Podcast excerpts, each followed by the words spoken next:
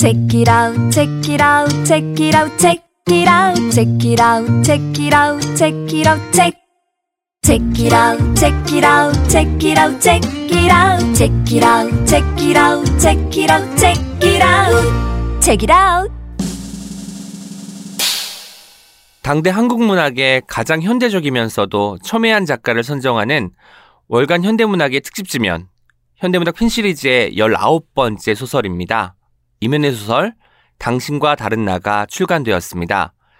당신과 다른 나는 그 개와 같은 말 이후 소설가 임현이 두 번째로 발표하는 책으로 내가 아닌 나의 삶과 만나는 순간에 겪게 되는 정체성의 붕괴를 촘촘히 그려나간 소설입니다. 최고의 필자들과 함께하는 현대문학 핀 시리즈가 더 특별한 이유는 아티스트의 영혼이 깃든 표지 작업이 더해져 하나의 특별한 예술 작품으로 재구성된다는 것인데요.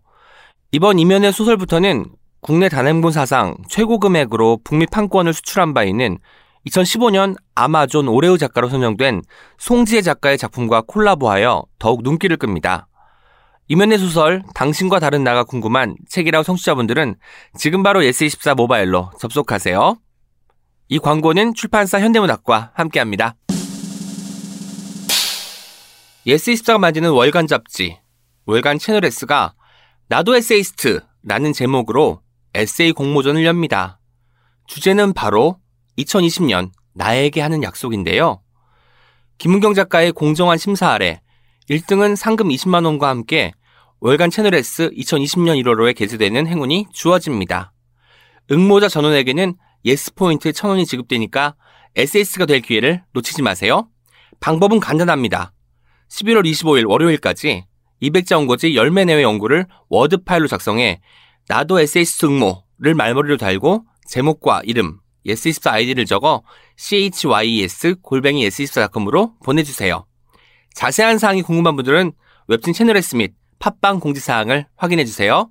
Check it out, check it out, check it out, check it out, check it out, check it out, check it out, check. Check it out, check it out, check it out, check it out, check it out, check it out, check it out, check it out, check it out.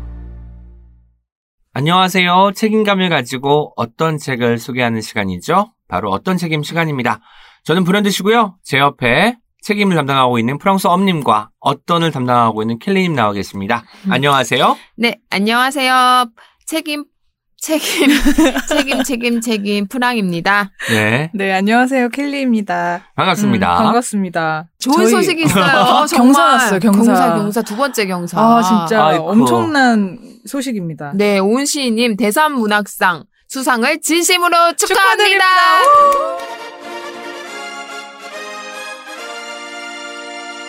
팟빵에 댓글로 역시 저희 청취자분이. 가장 먼저 음. 댓글 남겨주셨어요. 음. UDONLY1님께서 이렇게 남겨주셨습니다.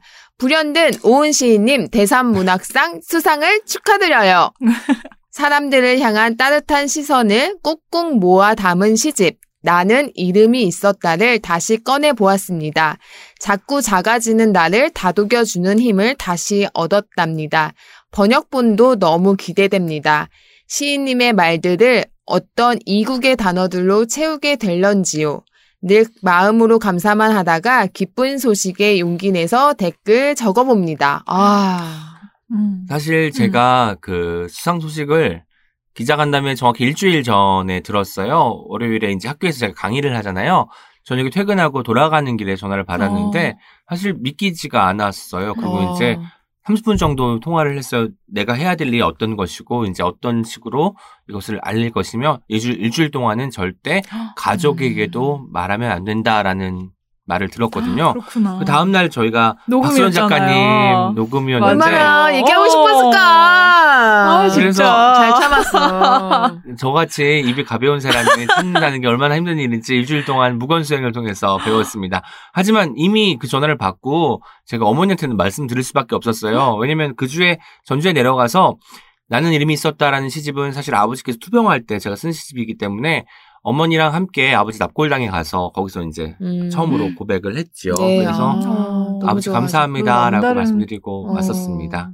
그래서 또 이제 어머님 생신이시기도 했었잖아요. 네 얼마 전에 그랬죠. 어. 그리고 제일 큰 것이 뭐냐면 제가 그 위기가 있었습니다. 일요일에 허수경 시인 일주기 기념 낭독회가 있었는데 아, 맞네요. 친한 분들이 엄청 많이 왔단 아. 말이죠. 심지어 어떤 그때도 엠바고? 그때도 엠바고였고 당연히 그때 이제 사람들이 주변에 이번에 대산 누구래? 와, 이런 말씀 했는데 약간. 어떻게 표정 관리 안 되고. 표정 많이 그래서 예. 자리를 떠서 화장실에 가는 척 어, 밖으로 진짜요? 나왔던 기억이 있습니다. 그래서 아. 소식 알려지고 많이 소식 저기 문자 오고 막 전화 오고 그랬겠어요. 지탄을 받으셨다고요? 그날 만난 문인들 중에 한 두 명 정도 실명을 거론하자면 김민정 시인과 김원 시인께서 어떻게 나한테까지 말안할 수가 있느냐라는 어. 전화를 주시기도 했었습니다. 예. 아 재밌네요. 너무 축하드립니다. 진짜 감사합니다. 자, 여러분 또 두 번째 뉴스가 있는데요. 청취자 여러분을 위한 특별한 소식을 또 하나 전해드릴게요.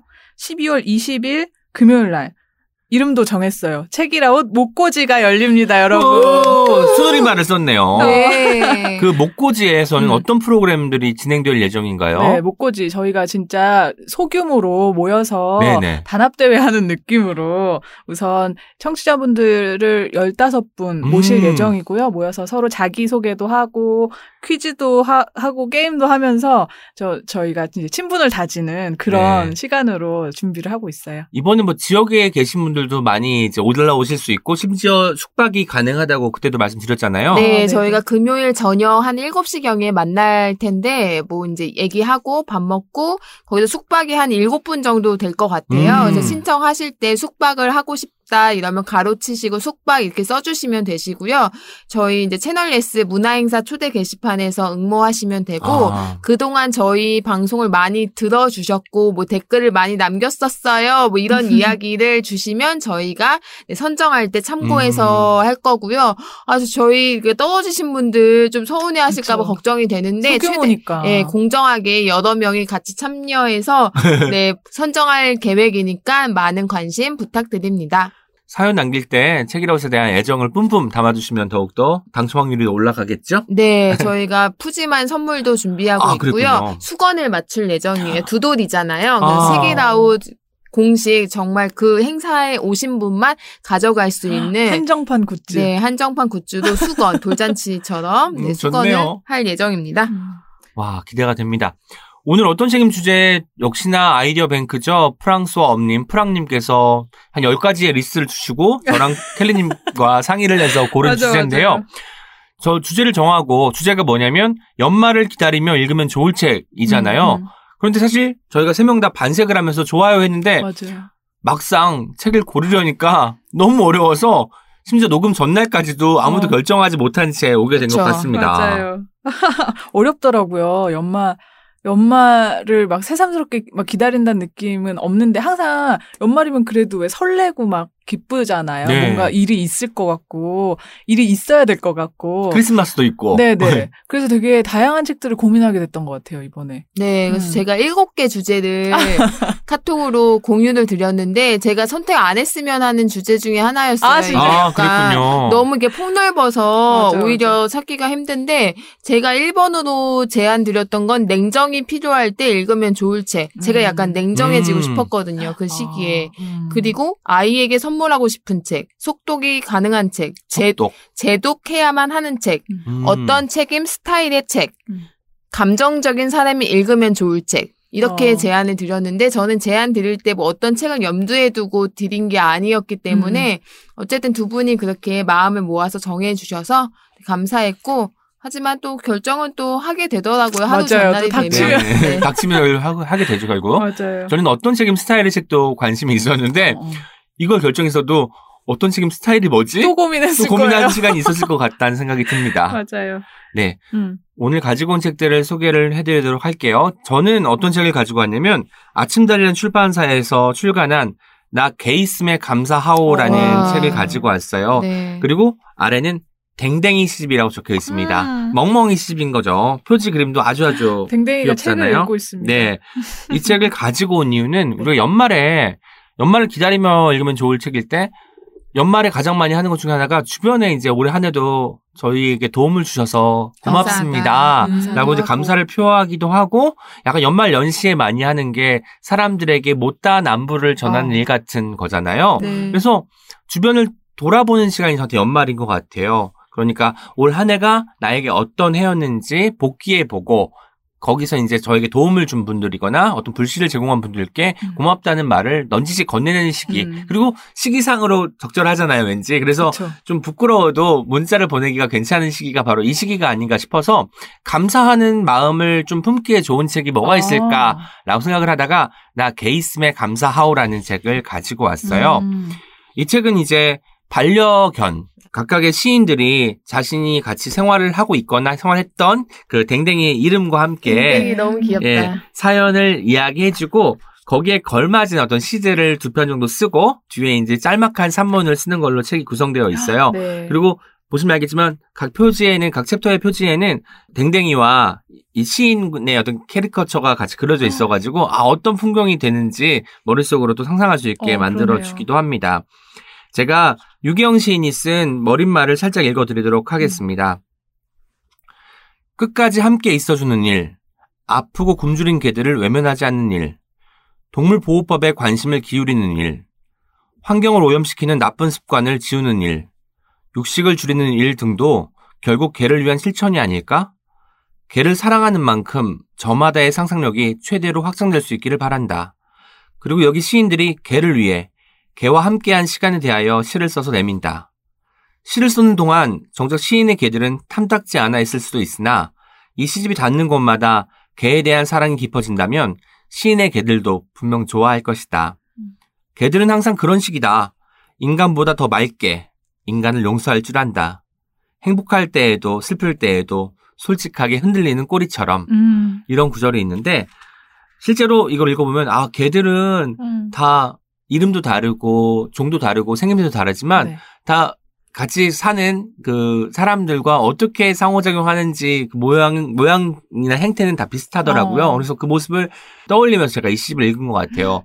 두 분 혹시 지금까지 사시면서 반려동물과 함께 생활한 적이 있나요? 어렸을 때 집에서 키우던 개가 있었는데 그 이별을 한번 경험하고 그러니까 그땐 어렸으니까 이제 동생이랑 저랑 너무 슬퍼하니까 엄마가 달래다가 짜증을 네. 내면서 그만 좀 하라고 그러더니 다시는 개를 안 키우, 키우면 안 된다고 막 그래가지고 평생은 그냥 지나가는 개들만 예뻐하면서 살고 있습니다. 아, 그렇군요. 네. 그리고 사실 저는 네, 개, 어, 반려동물을 그 자신이 없어요. 음. 그러니까 너무 슬, 이미 슬퍼요. 저, 음. 이, 사실 그 나, 나 개 있으면 감사하고 네. 시집 나왔을 때 네. 친구가 벌써 운다고 막 음. 그런 후기 알려준 적 음. 있었거든요. 근데 생각만 해도 약간 음. 미안하고 눈물 나고 약간 그런 느낌이 있어서 약간, 네. 네, 저도 특별한 경험이 없고요. 음. 저희 이제 어머니께서 강아지를 되게 좋아하셨는데 어. 그 키우던 강아지가 좀 일찍 세상을 떠난 이후로 음. 약간 우리 집은 개를 키울 수 없어. 어, 저도 어렸을 때부터. 하도 얘기를 많이 들어서 뭔가 이게 관심을 가질 그런 타이밍이 계속 음, 음. 없는 상태에서 성인이 됐는데 맞아요. 성인이 음. 되고 보니까 주변에 굉장히 음, 음. 강아지 키우는 친구들도 많고 음. 고양이 키우는 친구들도 많고 이런데 제가 대학생 때 이제 개 엄청 큰 개한테 물린 적이 있어가지고 살점이 떨어져 나간 적이 어, 있어요. 그래요? 아이쿠. 해, 외에서 네. 그래가지고 그 사건 이후로 엄청 무서워했죠. 수 약간. 공포가 있었는데 요즘은 그렇진 않고 작은 개들은 좀 좋아해요. 음, 음. 저도 마찬가지로 이- 그 저는 사실 개뿐만 아니라 많은 동물들에게 거의 대부분의 동물들에게 그 만질 때 이물감이라고 하죠. 아. 어 그 살을 만질 음, 때 약간 그 심장이 뛰고 있는 어, 네. 거잖아요. 네. 두렵더라고요. 내가 얘를 어. 혹시나 어떻게 할까봐, 어. 음. 혹시나 불편하게 만들까봐 불, 불안해서 이제 잘 못 만지는 편이었는데 어. 외삼촌 댁에서 유기견을 이제 입양을 해서 어. 같이 이제 생활을 하게 됐어요. 그런데 이제 이 책에도 나오지만 왜 그 개를 같이 개와 같이 살게 되면 개에게 이름을 붙- 붙여줄 때 그 사람의 성과 함께 이름을 지어주는 경우가 아, 있어요. 음. 가령 이제 서윤우 시인 같은. 경우는 서행복이라고 아 이제 귀엽다. 댕댕이 이름을 지었는데 행복. 이제 외삼촌이 성이 김씨입니다. 그 친구의 이름은 김별이었어요. 어, 근데. 별이는 이제 처음 만날 때 저는 항상 이제 좀 무서워하니까 이물감 음, 때문에 음. 두려워하니까 하는데 저를 막 좋아해서? 좋아해서 막 다. 달려드는 거예요. 그러니까. 아마 처음에는 만만해 보여서 그랬던 것도 같은데 이게 자주 가진 못하지만 1년에 몇, 몇 차례는 방문을 하니까 그때마다 친밀감이 쌓이니까 한 3년 지난 후부터는 제가 막 안아주기도 하고 같이 산책 나가기도 하고 그럴 수 있어 음. 있게 되더라고요. 그런데 2년 전에 외가에 갔는데 별이가 안 보이는 거예요. 그래서 물어봤더니 이제 무지개 다리를 건넜다고 음. 이야기를 하는데 사실 어쩐지 음. 집안 분위기가 싸했어요. 정말 냉기가 흐르는 곳 같더라고요. 우리 반려동물이라고 하지만 어떤 존재가 집안에 집안에서 있다가 사라졌을 때 그 상실감 혹은 그 허전함은 채워지는 것이 아니더라고 쉽게. 그래서 음. 그 뒤로 이제 외삼촌이 외삼촌과 외- 외숙모는 다시는 그 댕댕이와 같이 살지 않겠다고 어. 마음 먹었어요. 왜냐면 이 상실감이 음. 너무 크기 때문에 그렇죠. 대체될 수 없는 감정이잖아요. 음. 그래서 이제 그렇게 마음 먹었다고 하는데 그때 별이 생각을 하면서 음. 이 책을 또 읽으니까 더욱더 음. 뭉클해지더라고요. 어, 네. 재밌는 거 음. 하나 말씀드릴게요. 음. 여러분 만약에 여러분이 댕댕이를 한 마리 입양하게 된다라고 할 때 이름을 어떻게 짓고 싶어요? 음, 저는 아들 이름 가운데 글자 따가지고 오. 해, 음. 해 주고 싶어요. 이렇게 방금 얘기한 뭐 김별 아, 뭐 이런 네네. 것처럼 동생처럼. 박해모라고 하고 싶은데요. 박해모. 네, 박해. 그렇게 이제 이름을 네. 만들어주면 확실히 부를 때나 이럴 때 좀 더 이렇게 친근감이 느껴지더라고 그쵸, 하, 그쵸. 느껴진다고 하더라고요. 음. 켈리님 혹시 아. 댕댕이가 있다. 저는 그 댕댕이 생김새를 보고 정, 아. 정하게 될 텐데 왜냐면 이렇게 남편이랑 맨날 산책할 때 지나가는 산책하는 강아지들 있잖아요. 근데 만약에 깜 검은색 아. 개가 지나간다 그러면 쟤는 높은 확- 확률로 뭐 콩일 거야. 어, 뭐 아니면 갈색 강아지가 지나면 쟤는 네. 높은 확률로 초코일 거야. 어. 이러면서 맨날 그 얘기 하거든요. 그래서 노란 강아지가 지나가면 절미 막 이런 어, 절미. 인절미, 절미. 그렇죠. 그러니까 음. 지금 여기 이제 댕댕이들이 등장하는데 이름이 음. 다 있을 거 아니에요? 겹치는 이름이 딱 어, 하나 진짜 있는데 있어요? 호두. 호두, 호두. 어, 호두 귀엽다. 많죠. 유계영 시인이 맞아요. 키우는 댕댕이 이름도 호두, 유영진 시인이 키우는 댕댕이 이름도 호두였습니다. 오. 그리고 방금 이제 색깔이 그렇게 하면 초코라고 말씀하셨는데 음, 초코 있어요? 원성은 시인이 오. 키우는 음, 그 댕댕이 이름이 초코이고요. 이름만 한번 불러드릴게요. 강재 시인의 신지, 음. 김상혁 시인의 김살구, 살고. 김소영 귀엽다. 시인의 꼬미와 몽이, 음. 남지은 시인의 짱이, 민구 시인의 복자. 좋다. 박세미 시인의 해피와 지돌이, 지돌이. 박시아 시인의 밀리, 음. 박준 시인의 달비와 하비, 어. 서현우 시인의 서행복, 행... 성다영 시인의 오디, 송승원 시인의 마초, 오. 신보선 시인의 보리, 안미옥 시인의 여름이, 음. 이쁘다. 안태훈 시인의 봉, 그리고 임소라 시인의 뿌띠와 깜지, 음. 정다현 시인의 밤이와 아롱이, 최현우 시인의 코코 이렇게 있는데요. 어. 댕댕이들 이름은 다 또 왜 이렇게 예쁜지 모르겠어요. 그래서 이 이름을 들을 때 어떤 뭐 견종인지 이런 것들을 떠나서 그냥 모양을 상상하는데 그때마다 너무너무 아름다운 그 댕댕이 모습이 떠오르더라고요. 어, 그리고 이렇게 이름 읽어주시니까 너무 좋은데 네. 이게 좀 그냥 그 하, 하나의 독립된 그 강아지가 되는 거잖아요. 그쵸. 그 이름 불- 이름을 붙여주는 행위 너무 좋은 것 맞아요. 같아요. 네. 이름. 음. 그래서 제가 관련된 시를 한 편 읽어드리도록 음. 하겠습니다. 최현우 시인의 아까 댕댕이 이름은 코코였어요. 시를 적어줬는데 시 두 번째 시가 제목이 코코 하고 불렀습니다. 여서 제가 꼭 들려드리고 싶어서 가지고 왔어요. 코코 하고 불렀습니다. 가장 쉬운 이름을 골라주었지. 다른 이름을 가졌던 네가 같은 상처를 생각할까봐. 마음에 드니? 내가 너와 살아도 되겠니? 지하주차장 버려진 박스 속에서 나를 따라온 나의 강아지. 코코 저기 봐. 코코 오락실, 코코 헤어, 코코 슈퍼, 코코 살롱. 세상에는 코코가 참 많아. 짧고 단순하고 반복하는 발음처럼 내 마음이 내게 어렵지 않게 닿았으면 좋겠는데, 코코, 너는 물고 질질 끌어당기며 가장 밝은 산책을 부탁했지. 어둡게 누워있던 내게 좋아하는 전봇대와 그 밑에 핀 풀꽃, 놀이터 모래바닥에 숨겨진 반짝이는 병뚜껑들과 천변의 붕어들을 보여주었지. 여기 아직 많아. 이렇게 관- 감춰진 일들이. 내가 찾은 재밌는 골목을 줄게. 너의 두 발. 이렇게 뛸 때마다 즐거운 냄새로 충만해지는 날들을. 도무지 버릴 줄을 모르는 너를 다시는 혼자 두지 않겠다는 약속으로 세상에서 가장 많은 이름을 붙여주었지. 늘 궁금해. 너는 나를 뭐라고 부르는지. 네가 골라준 나의 진짜 이름은? 코코 부르면 견딜 수 있는 다정함으로. 세상보다 따뜻한 걸 한 입 가득 물고서 심장을 포개어 주려고 달려오는 작고 기쁜 영혼이었지. 네, 이런 시입니다. 너무 좋다.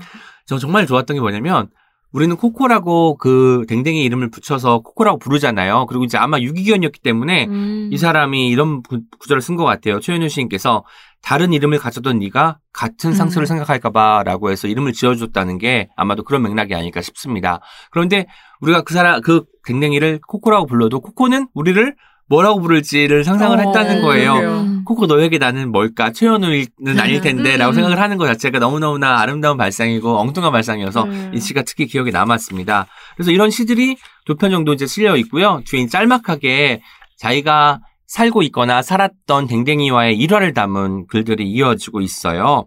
그래서 그 일화는 제가 안미옥 시인, 안미옥 시인은 여름이라는 댕댕이와 음. 함께 살았는데 그 여름이에 관련된 시를 두 편 쓰시고 뒤에 이제 시작 메모이자 산문에서 이렇게 쓰셨습니다.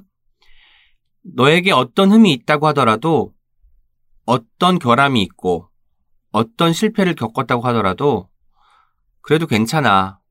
그래도 너를 사랑해. 그래도 네가 소중해.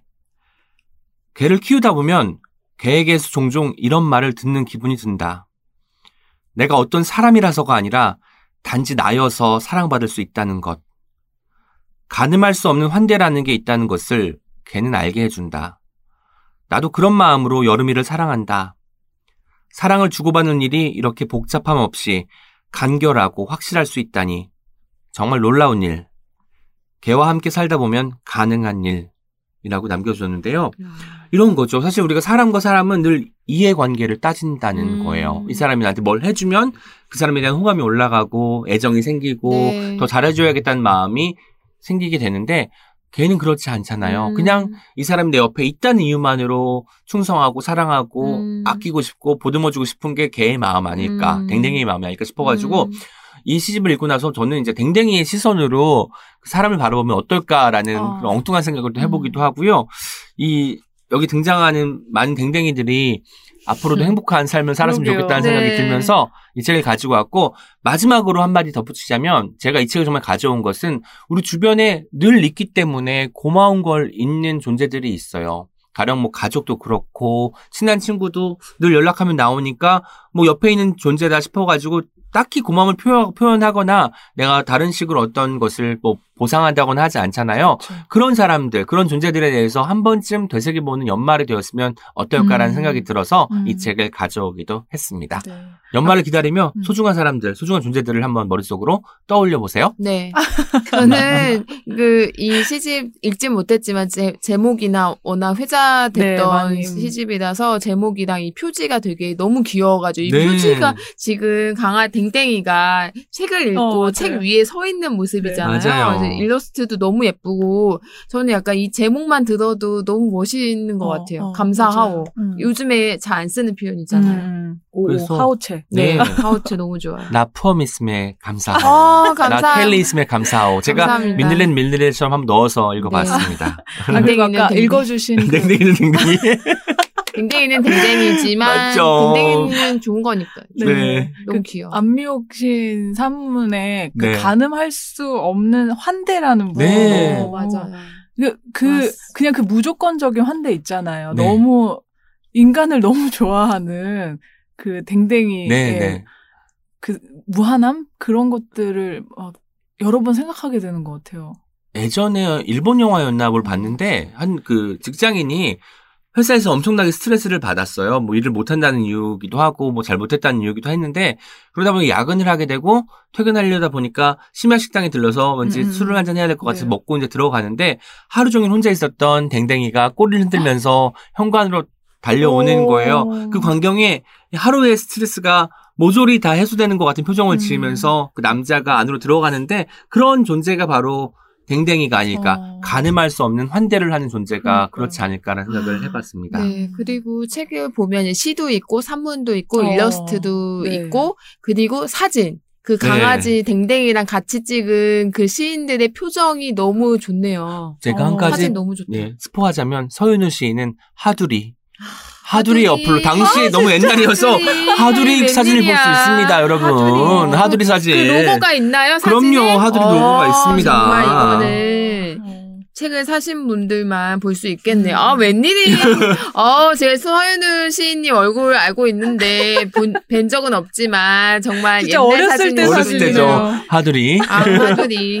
이런 깨알 같은 재미도 어. 있는 책이니까 나개 있으면 감사하고 심지어 저희 S24 들어가 보니까 베스트셀러더라고요. 어. 안 보신 분들은 바로 구매 버튼 눌러주시면 감사하겠습니다. 지난번 그 삼, 삼천포 책방에서 다름 아닌 사랑과, 사랑과 자유, 자유. 소개해 네. 주셨잖아요. 그러니까 이런 이렇게 반려동물에 네, 대한 맞아요. 이야기들 산문이건 시건 이렇게 같이 묶여서 나오는 거 너무 반가운 일이고 네, 진짜 되게 중요한 것 같아요. 그러니까 이게 그 반려동물이라는 것에 대해서 생각도 많이 바뀌고 이렇게 이야기가 되게 확장되는 느낌이 있는데 이게 저희가 뭐 가늠할 수 없는 환대 이야기도 했지만 사실은 그들 입장에서도 한번 생각을 해봐야 되는 그쵸. 네, 거잖아요. 맞아요. 그렇게 우리가 다시 음. 생각할 때 이게 의미가 더 커지는 거니까 그렇게 해주는 책들이어서 너무 중요한 두 개의 것 같아요. 세트로 판매하면 어. 좋겠습니다. 그러네요. 네, MD분들 참고해 주세요. S에서만. 반려동물을 또 우리가 항상 키운다고 말을 하는데 그게 아니라 같이 생활하는 그쵸, 존재로 그쵸. 이제 받아들일 때가 된 것 같다는 생각을 음, 음. 이 책을 읽으면서. 더욱더 하게 된것 네, 같습니다. 네. 같이 살아가는 존재로. 네. 네. 아, 근데 저 좀 약간 놀라운 게, 뭐, 저희 오늘 아침에서야 책 결정해서 서로 공유했잖아요. 네네. 어떤 책 할지. 사실 저 어제 새벽인데 어. 잘까봐. 아, 나도야, 나도. 예. 저 어제 퇴근길이었는데 6시 이후에 제가 카톡 안 하려고 노력하니까. 아, 네네, 네. 알겠군요. 어, 근데 그랬군요. 저도 약간 댕댕이가 등장하는. 책이어서 지금 이어서 말씀을 드릴 수 있을 것 같아요. 제가 오늘 소개해드릴 책은 안녕달 작가님의 아. 그림책 안녕입니다. 안녕. 네. 계절이랑도 되게 잘 어울린다. 이 표지 보면서. 겨울. 네, 표지 보시면은 겨울 밤 같은 느낌이고요. 네. 하늘에 이 별이 총총총 떠 있는데 여기에 이렇게 박 을 넣어가지고 반짝반짝 빛나요. 네네, 그러네요. 지금도 네네. 스튜디오에서. 그리고 여기 뭐 침엽수들도 있고 이파리 떨어진 나무들도 있고 뭐 이래서 되게 겨울 느낌이어서 반 이제 같이 이렇게 겨울에 스탠드 하나 딱 켜놓고 밤에 네. 읽으면 되게 좋을 분위기 잡기 좋은 그런 책이고요. 저는 이제 여- 이런 연말 시즌에는 이 표지 보이게 책장에다 놓고 한 번씩 봐도 되게 좋을 것 같은 표지 이미지였고. 저희 그 크리스마스 리스라고 하나요? 트리에 붙이는 어. 거 그거 같이 씌워놓은 거 맞아요. 예쁠 것 같지 않아요? 네. 안녕이? 예쁠 것 예. 같아요. 게다가 이 제목 있잖아요. 네. 안녕. 음. 안녕하면 뭐예요? 안녕! 어, 내일 다음 또 만나요. 안녕! 안녕! 이거잖아요, 원래는. 근데 이 안녕은 다른 느낌일 것 같습니다. 아니, 그쵸. 그러니까, 어, 아, 반갑게 맞이하는 느낌이기도 하고, 이렇게 보내는 느낌이기도 맞아요. 하잖아요. 근데 연말도 그런 것 같아요. 이렇게, 우리가 연말이 설레는 이유가 한 해를 보내는 느낌도 있고, 또 새로운 어떤 한 해를 맞이하는 느낌도 네. 같이 있는 거잖아요. 그래서 이렇게, 여러모로 읽으면은 참 좋겠다. 잘 어울리는 책이다 생각했고요. 여기 뒷표지에 이렇게 적혀 있어요. 드넓은 우주 어느 별에서 소시지 할아버지는 작은 개를 만났습니다. 소시지 할아버지. 어, 소시지 할아버지. 소시지 할아버지와 개의 이야기예요. 아. 네네. 이 일, 그러니까 총 4부로 구성이 되어 있는데, 1부는 소시지 할아버지가 태어났을 때부터, 음. 어, 나이가 들고 가족 을 상실하는 이야기까지를 네네. 담고 있고요. 2부는 그 가족의 상실 이후에 이제 이 소세지 할아버지가 작은 개를 만나면서 아. 새로운 가족을 만들게 되는 그런 이야기예요. 그리고 이제 3부와 4부. 오늘은 제가 이 3, 4부 이야기를 하고 네네. 싶은데 3부는 조금 제가 자세하게 설명을 해드리겠습니다.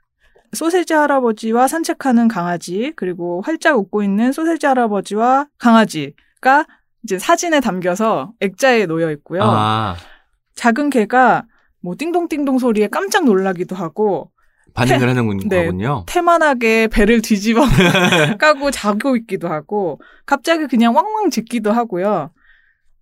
어디선가 나타난 파리를 쫓아서 펄짝펄짝 뛰면서 놀기도 해요. 일상적인 순간들이군요. 네. 예. 그리고 목이 마르면 변기에 가서 물을 찹찹찹 오. 먹기도 하고요. 혼자서 TV를 보고 있기도 합니다. 이게 이제 이 다음 장면 여기가 몇 쪽 몇 쪽이냐면 134쪽이 앞권인데요. 이 집을 천장에서 내려다본 모습이에요. 근데 화장실은 이렇게 파리가 들끓는 그러니까 음. 엉망이 된 화장실이고 가- 작은 개가 혼자서 집 안에서 TV를 보고 있고요. 횡댕그렁한 거죠. 그러니까 할아버지가 횡댕그렁하다 역시 우선태 횡댕그래요. 정말 교과서에만 봤던 책에서만 봤던 그 표현이 이렇게 말, 발설될 때 발음될 때 저희는 또 전율을 느끼지 않습니까? 네. 횡댕그렁하면서 다시 시작해 주세요. 네. 소세지 할아버지가 없어요. 어. 그러니까 3부는 이 소세지 할아버지의 떠나. 죽음 이후에 아, 어쩐지 저는 혼자 남은 음. 음, 작은 개의 이야기예요. 음. 그래서 왜 할아버지가 음. 없어가지고 걔가 변기에 물을 먹고 이렇게 될까 네, 했는데 그런 맞아요. 사연이 있었군요. 파리도 갑자기 나타나는데 네네. 이제 관리가 안 되는 거고 집 밖에는 우편물도 쌓여 있고 그래요. 그래서 이 작은 개는 영문을 모르잖아요. 이 하- 할아버지가 왜 갑자기 없는지. 네. 그래서 그냥 이렇게 두리번 두리번 하다가 어느 날 집 밖으로 나가요. 집 바깥의 세상은 참 저들끼리 다정한 거죠. 뭐냐면 음, 여기에 딸기 우유랑 바나나 우유 커플이 나오는데 너무 귀엽다.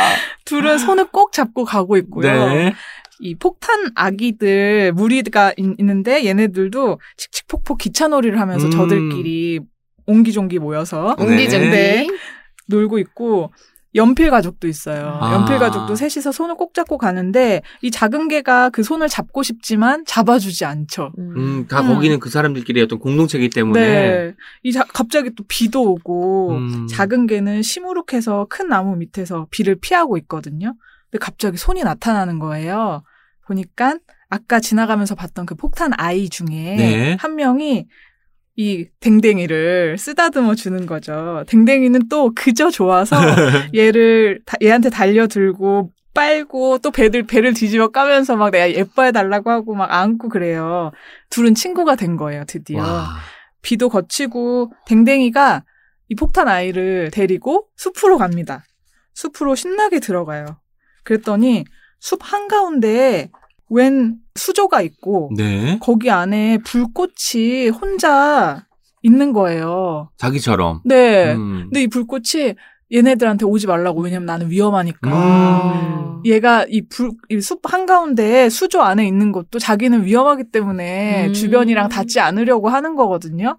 근데 댕댕이랑 폭탄아이는 아무런 신경도 안 쓰고 그저 또 예. 같이 들어가요. 그래서 막 같이 신기하다, 신기하다 응, 이러면서. 같이 놀아요. 그러다가 어 하는데 이 불꽃이 폭탄아이의 머리카락 심지에 어. 아이고, 옮겨 붙는 거예요. 그럼 안 되잖아. 네.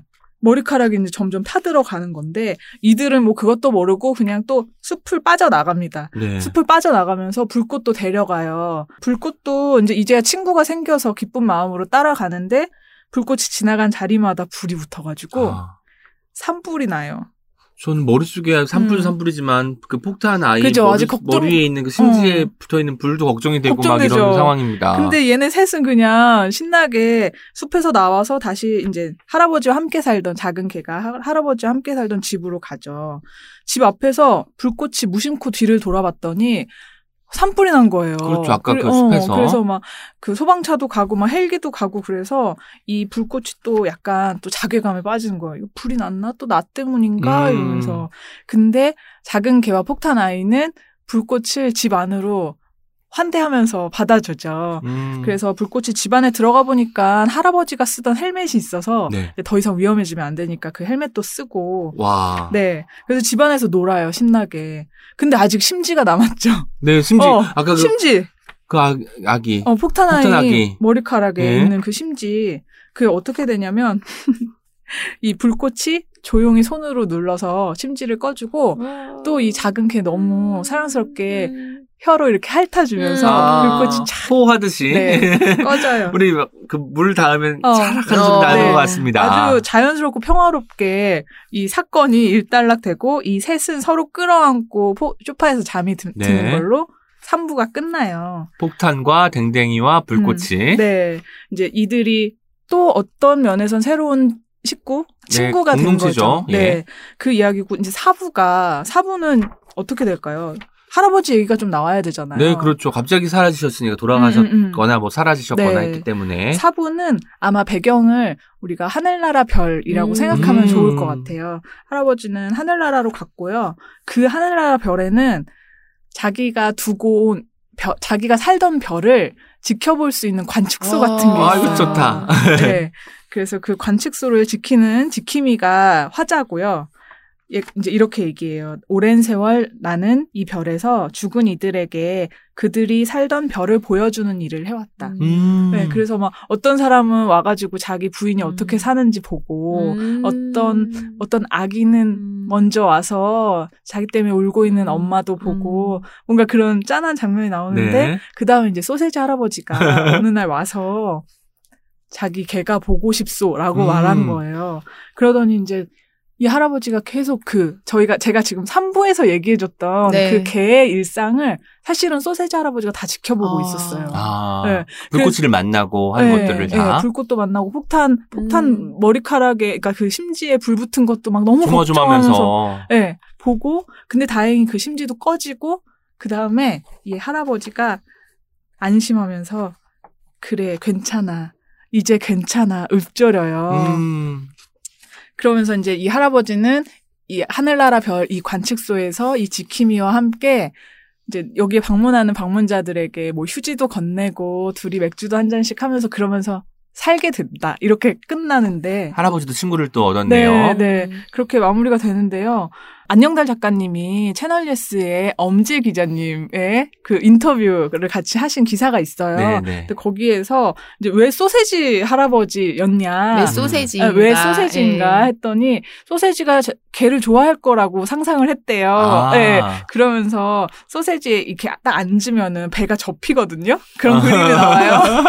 그래서 그죠? 그쵸, 출렁출렁하니까. 예. 통통하니까 네. 그래서 그 통통한 배가 접히는 게 너무 귀여워서 그릴 때마다 웃었다고 네. 그런 얘기도 나오고 또 제가 인상적이었던 거는 이걸 그리는 내내 되게 쓸쓸하고 아. 좀 기분이 많이 가라앉았었대요. 음. 이 이야기가 이제 쓸쓸한 이야기라서 좀 상실을 다루기도 하고 어떤 이별 그리고 이별 이후의 이야기를 다루고 있잖아요. 근데 저는 이제 거- 여기에서 어떤 사랑이랑 우정 같은 걸 생각할 수 있어서 너무 너무 너무 좋더라고요.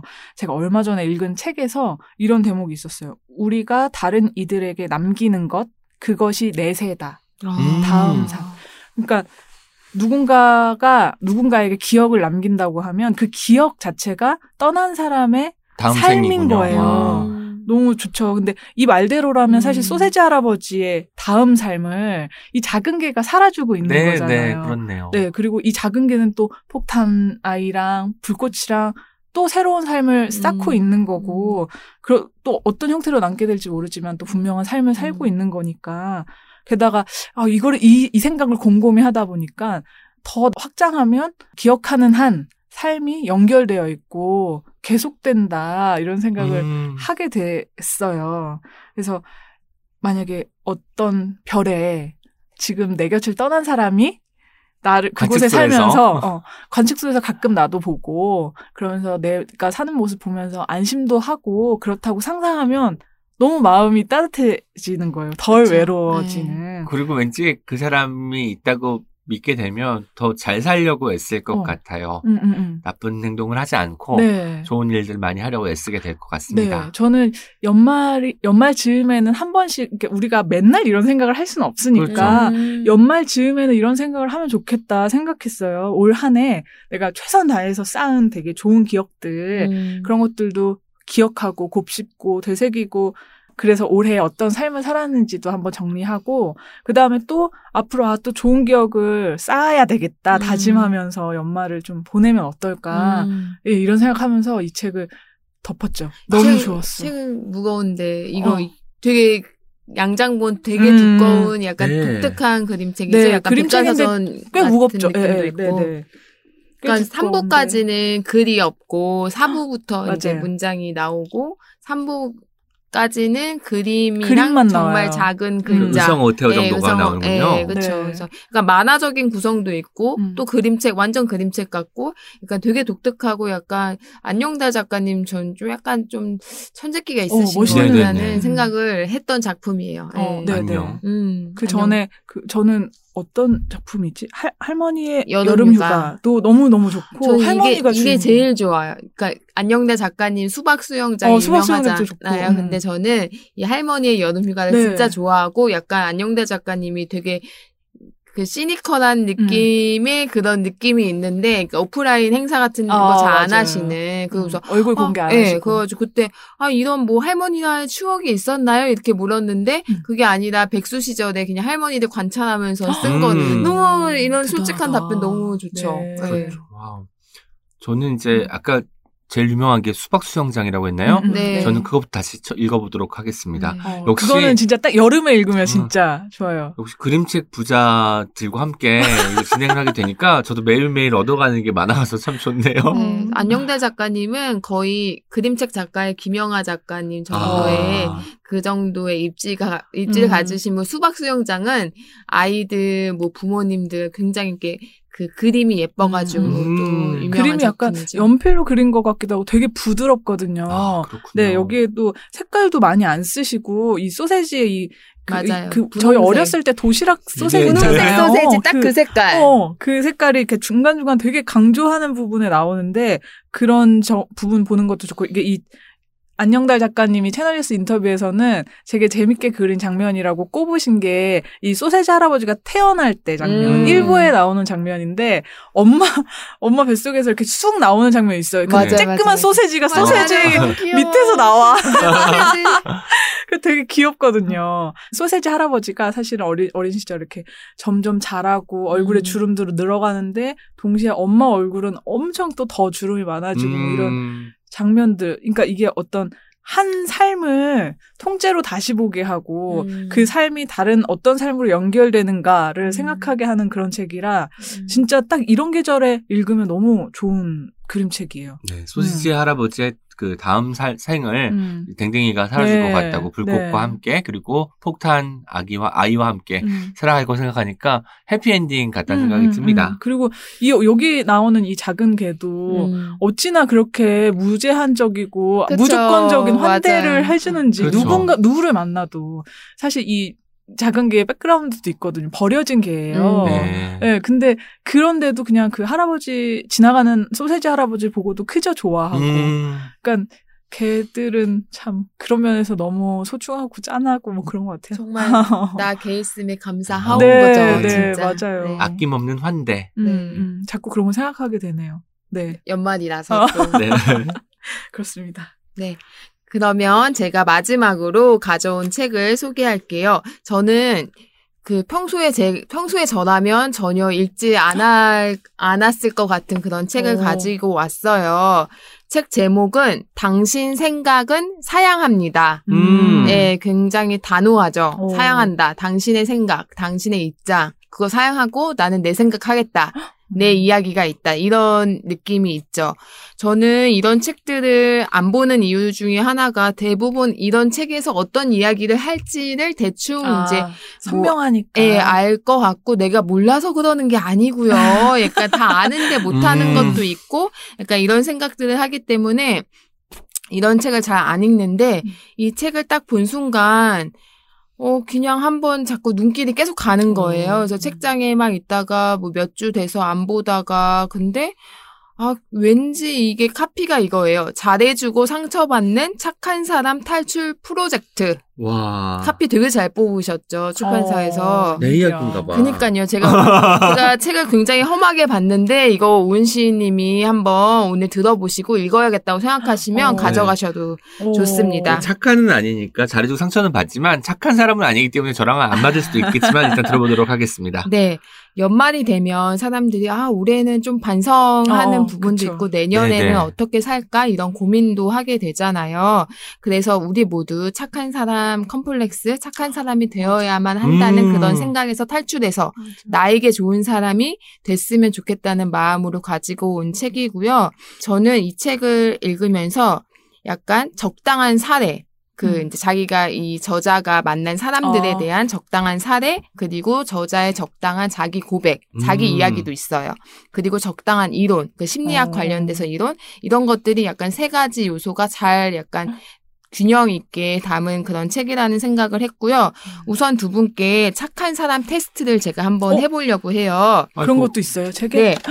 책에 있는데 네. 그 제가 지금 이야기하는 거에 긍정 그렇다가 몇 개인지 아, 네. 생각해 보시면 돼요. 알겠습니다. 네, 총몇 문항인가요? 청취자분들도 같이 하시면 좋겠네요. 총 몇 문항이냐면요. 이게 여덟 가지고요. 제가 읽었을 때 동그라미가 몇 개인지 음. 손으로 세 보시면 돼요. 네. 이게 제목이 나는 왜 거절을 못 할까 이런 챕터에 나온 겁니다. 네. 1번 부탁을 거절하지 못한다. 2번 차라리 맞춰 주는 게 편하다.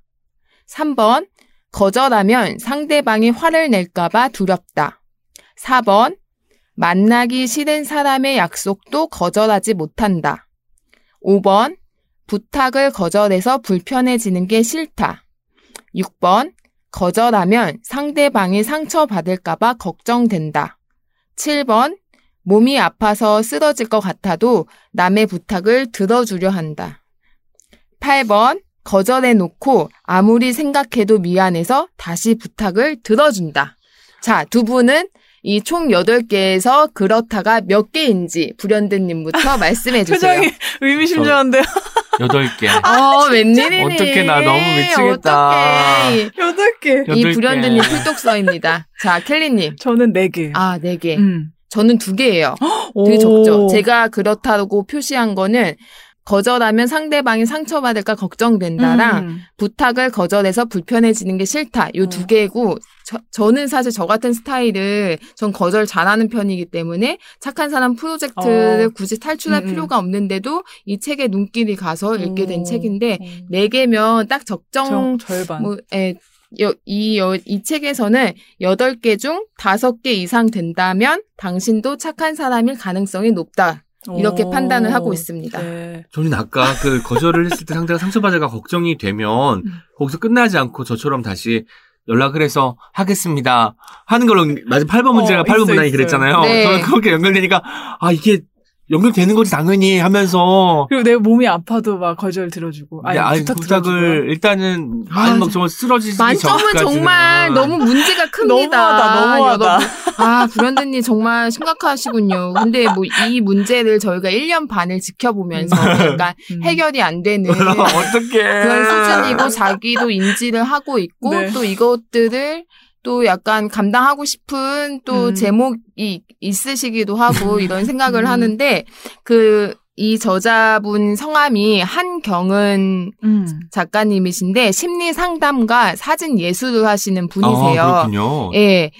그 사진 예술을 하시고 대학원에서는 통합 예술 치료학을 전공하신 분인데 이 중간쯤 읽어보면 이 자- 자- 작가님이 그 예전에 이제 착한 딸, 착한 딸이어야 된다는 그런 컴플렉스가 음. 많은 그런 중압감을 가지고 음. 살아오신 분인데 저도 약간 그런 편이에요. 제가 음. 둘째, 둘째이자 막내인데 되게 눈치가 빠른 편이죠. 음. 언니의 그 케이스를 보고 자랐기 때문에 그래서 뭐 이래서는 센스가 있을지 몰라도 타인의 그런 감정, 타인이 내가 이걸 했을 때 어떻게 반응할 것인가를 되게 잘 보고 음. 그걸 아니까 또 신경 쓰면서 또 나도 막 힘든 거 하기 싫고 나도 싫은 거 하기 싫으니까 이런 고민들을 굉장히 많이 어. 하기 때문에 저는 이게 스트레스가 많은 편이에요. 음.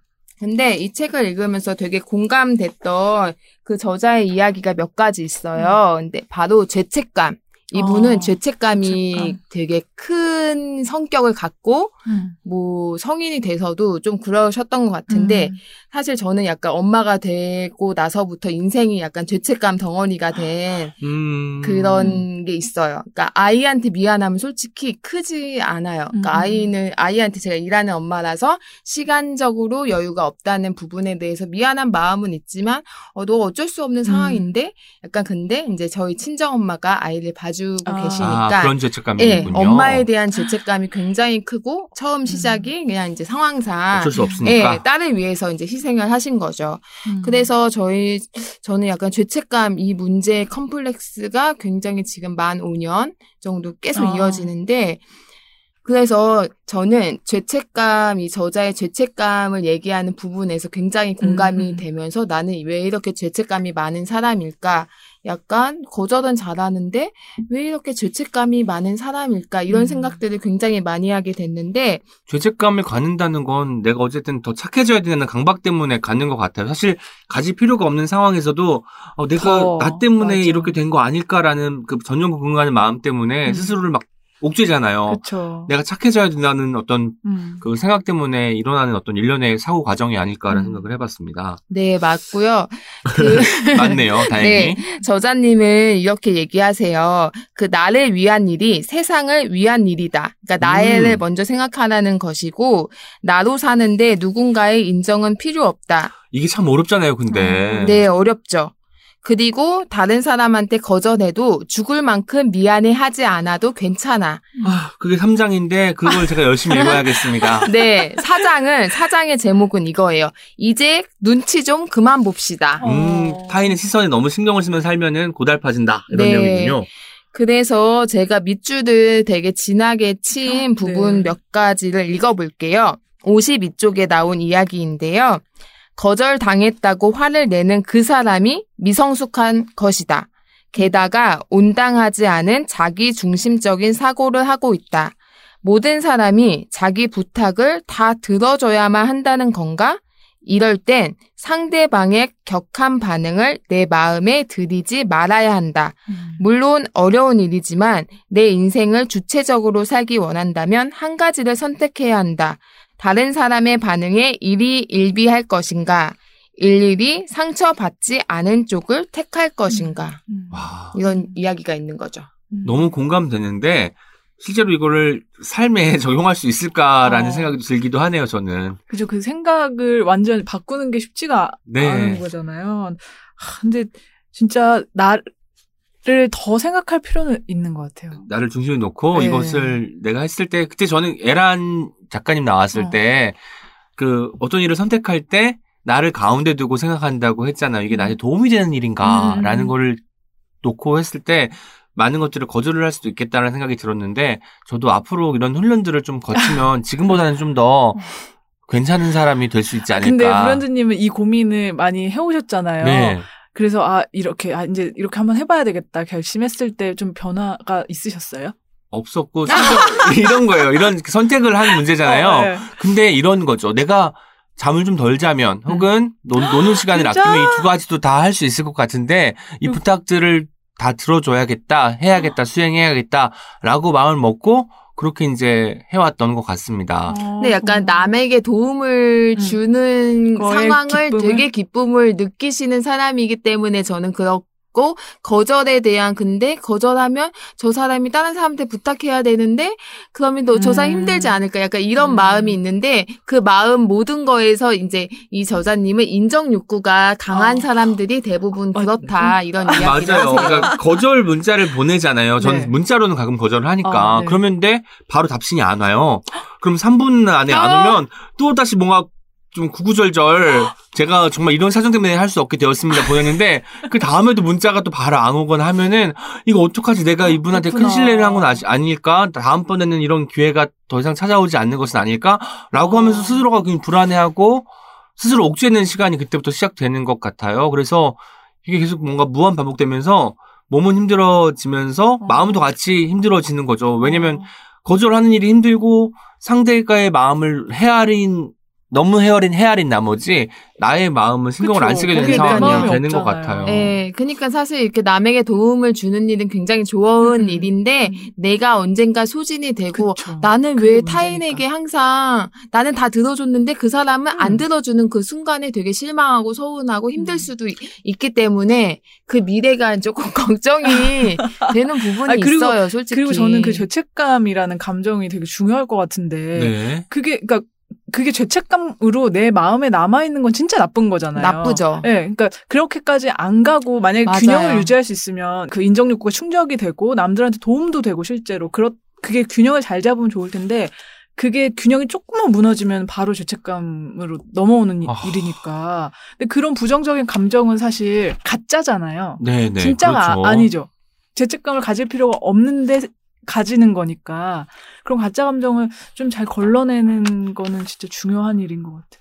그리고 한 가지 더 큰 문제가 있어요. 뭐냐면 부탁을 거절 못하는 것도 있지만 아까 이제 프랑님께서 음. 내가 어떤 걸 부탁했을 때 나는 다 들어줬는데 내가 거절했어라고 어. 하면서 굉장히 많은 상실감을 느낄 거라고 했는데 저는 그래서 아예 누구한테 잘 부탁을 안 해요. 오. 그게 두려워서인 것 같아요. 어. 그냥 나는 들어줘도 내가 어떤 것을. 부탁하는 게 너무 어려운 거예요. 그래서 어.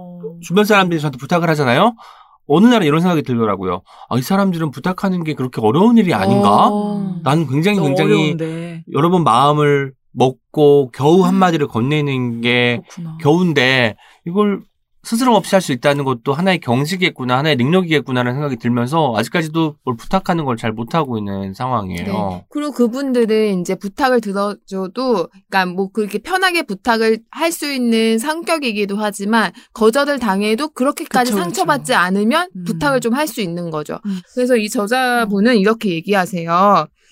나의 두려움과 한계를 인정하고 누군가에게 부탁이나 도움을 청할 수 있다면 거절하는 일도 지금처럼 어려운 일이 되지 않는다. 음. 모든 사람이 내가 청하는 모든 부탁을 다 들어줄 수는 없기 때문이다. 그러니 나도 분명히 거절당하게 되어 있다. 그렇게 몇 번 거절을 경험해 보면 별것 아니다 싶어진다. 음. 거절을 확대 해석하지 말자고 이렇게 이야기를 하세요. 그러면서 거절 당한다고 내 존재가 거부당하는 것은 아니다. 아니니까. 반대로 내가 누군가의 감정적 호소를 뿌리친다고 해도 그 사람을 버리는 게 아니기 때문에 죄책감을 가질 필요가 없다. 음. 못됐다는 소리를 듣기 싫어서 무리해서 도와주거나 하는 수 없이 부탁을 수락하는 건 나 자신에게 비겁한 일이다. 내가 쓰는 방법 중에 하나는 나쁜 사람 되기다. 난 음. 그냥 나쁘게 살래 하며 가끔 거만을 떤다. 다른 사람 눈에 들기 위해서가 아니라 나 자신과 내 삶에 당당해지기 위해서 말이다. 음. 저는 약간 이 생각이 들어요. 그러니까 거절을 못하는 것과 부탁을 못하는 것이 맞닿아 있다는 것을 이 대목으로 어, 읽으니까 그러네요. 확 음. 알게 되네요. 아, 음. 제가 지금까지 주변의 인정 욕구에 엄청나게 많은 그 관심을 쏟고 있어서 이런 문제가 발생한 것이 아닌가 이런 태도를 갖게 된 게 아닌가라는 네. 생각이 다시 근데 듭니다. 연습이 필요한 것 같아요. 한 번 만약에 그러니까 한 번 하는 거 되게 힘든데 해보고 그때 아 내가 이게 할 만한가 아니면 도저히 못 하겠나 그게 좀 한번 생각을 해보는 것도 사소 사소한 것부터 거절하는 걸 연습을 해야겠어요. 그러니까 음, 음. 은하 지금 뭐 우리 커피 한잔 할까? 아, 나 지금 갑자기 안 될 것 같아. 그쵸. 이렇게 그냥 사실 되는데 안 되는 것처럼 해보는 연습도 해봐야 될 것 같아요, 진짜. 실제로 어, 되는데 아니잖아요. 음. 아, 지금 안 될 것 같아라고 말을 해보는 연습 오늘부터 시작하겠습니다. 그리고 저는, 그- 음. 예, 저는 제가 나- 다른 데 쓰기도 했지만 제 부탁을 누군가 거절했으면 그 사람이 되게 상쾌하게 거절하는 경우 음. 아 내가 저 사람이 내가 거절해도 내가 상처받지 않고 내가 그 사람을 오해하지 않을 사람이라는 걸 믿고 저에게 거절을 하네 이런 마음도 진짜로 저는 생각하거든요. 그래서 거절을 전 당할 때 그렇게 기분이 나쁘지 않은 경우도 있어요. 와, 진짜 음. 근데 폼 프랑님은 대단한 것 같아요. 아, 그렇게 말을 해도 내가, 내가 기분이 안 그- 나쁠 걸 아니까 저렇게 어, 한저 정도로 우리가 신뢰하는 거죠. 신뢰가 있구나 이걸 깨닫는다고 하니까 다른 경지에 있는 어떤 분을 보- 만나는 것 같아가지고 조금 어렵네요. 하지만 농담입니다. 그럼에도 불구하고 저도 이 책을 읽으면서 굉장히 저의 어. 문제점도 굉장히 많이 받고 저는 이제 어. 죄책감 포인트에서 음, 음. 굉장히 음. 예, 힘들었고 저는 화도 좀 내는 편이고 누군가 불편해지는 관계도 굳이 피하지 않는 성격이고 내가 그 사람을 싫어하면 굉장히 드러내는 스, 음, 스타일이에요. 음. 오해받고 싶지 않은 거예요. 난 너에 대해서 호감이 전혀 없어. 그거를 좀 제발 알아줘. 어. 그러니까 이런 스타일 인데 제가 또 두 분한테 앙케이트 다시 어. 한번 할게요. 이거의 제목은 음. 화를 참으면 괜찮은 사람이 될까? 화에 대한 부분이에요. 아, 저는 네. 이 이슈가 있습니다. 네. 화 이슈, 네, 분노 화 이슈. 예, 다섯 가지 문항이고요. 이것의 긍정인 거, 그렇다인 게 몇 개인지 두 분은 마음속으로 생각해 보세요. 청취자 여러분도 같이 해주세요. 네. 1번. 내 마음에 들지 않은 사람과 며칠씩 말하지 않고 뾰루퉁해 있다. 2번. 다른 사람들에게 내가 어떻게 보일지 걱정하면서 내 문제나 부정적인 감정을 드러내지 않는다. 3번. 사람들이 싫어하거나 불편해할 만한 이야기를 꺼내지 않는다. 4번. 불편하고 싫은 사람에게 오히려 더 친절하게 대하고 억지로 웃는다. 네, 5번. 감정을 드러낼 필요 없는 주제만으로 애써 대화를 이어나간다. 두 분은 각각 긍정인 게 몇 개세요? 전 세 개. 어. 저 네 개. 어, 전 한 개예요. 아, 진짜. 그한 개가 뭐냐면 음. 다른 사람들에게 내가 어떻게 보일지 걱정하면서 내 문제나 부정적인 감정을 드러내지 않. 음. 저는 약간 내가 힘든 얘기에서 사람들한테 민폐 끼치는 거 음. 굉장히 싫어하는 성격이니까. 그러면 여기 여기는 네 개, 세 개. 네, 네. 저는 첫 번째 항목 빼고 전 다. 어, 뿌듯게 있지 않는 거죠. 또 음, 다른 사람 배려하시니까. 아니죠. 며칠씩 말을 안 할 수가 없어요. 입이 근질거려가지고 어떻게든 말은 하겠죠. 그런 것 때문에 그 성정에 가까운 것이어서. 그래서 이제 저자분은 음. 이런 이제 그렇다가 많은 경우에는 이런 습관들이 자신의 기본적인 욕구를 무시하는 태도도 결국 마음의 병이 생길 수 있다. 어, 네. 이러는 거죠. 너무 참는 것도 습관이 되면 그게 사람이 아무리 성인 군자고 좋아도 언젠가는 이게 폭발이 되기 때문에 저는 약간 쌓아두는 사람들이 정말 이렇게 곁에서 볼 때 불안불안할 때가 음. 있어서 조금 조금씩 터트려 음. 그래야지 다른 사람들도 당신 때문에 덜 힘들어 약간 음. 이런 음. 신호를 좀 줘야지 그렇게 괜찮고 막 착하고 나 다 참을 수 있고 배려할 수 있는 것처럼 있다가 음. 갑자기 한번 터지면 맞아요. 주변 사람들이 굉장히 충격받는 거죠. 맞아요. 그럴 때 사람들이 저한테 저런 면이 있었구나. 음. 라고 놀라기도 하고, 어, 내가 알던 애가 아닌 모양이 할 수도 있을 그쵸, 더것 같아서. 거죠, 차라리. 저는 그 계속 그래서 억누르는 거예요. 내가 혹시라도 그렇게 뭔가 사람들의 예상에서 벗어나는 행동을 취할까봐 음. 그런 것도 너무너무 걱정이 되는 거예요. 그래서 터진 적은 없으세요? 속으로 터졌죠. 속으로? 우라통이 터지고. 아. 남들한테는 이렇게 아니, 물론 이제, 근데 가까운 이들한테, 특히 가족들한테는 그런 모습을 가끔 보이긴 아, 하는 것 같아요. 네네. 그러니까, 좀 나쁜 사람이죠, 제가. 저도 그래요. 가까운 사람이라고 당연히 나의 어떤 이런 면모를 이해해 줄 거라고 맞아. 생각을 하는 네. 거잖아요. 네. 그런 것도 고쳐야 되는데, 그렇죠. 정말 사람은 평생 고치면서 살아야 된다고 음. 스스로를 네, 맞아요. 돌아보면서. 저는 이 문제가 얼마나 뿌리 깊냐면 네. 이제 저는 이렇게 화를 내거나 부정적인 감정을 표출하는 게 이제 나- 다른 사람들한테 내가 이상하게 보일까봐 걱정도 있지만 제 스스로가 근데 그 어. 부정적 인 감정을 낼 때 나한테도 남아 있는 거예요. 그 감정 그게 싫어서 이제 어. 계속 회피를 어, 회피. 해, 해왔던 어, 거거든요. 어.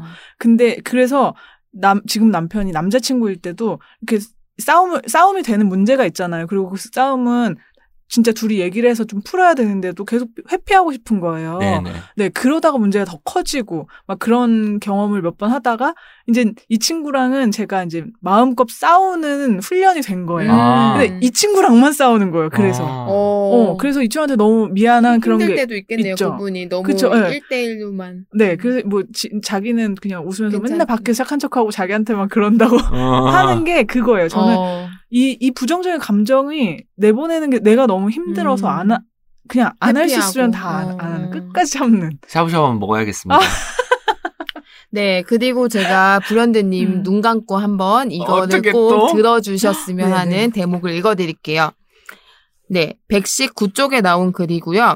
거절이 힘든 사람은 거절하는 것이 상대가 요청한 행위에 대한 거절이지 상대 자체를 거부하는 것이 아니라는 걸 자신이 먼저 믿어줄 필요가 있다. 그러니 죽을 만큼 미안해 하지 않아도 된다.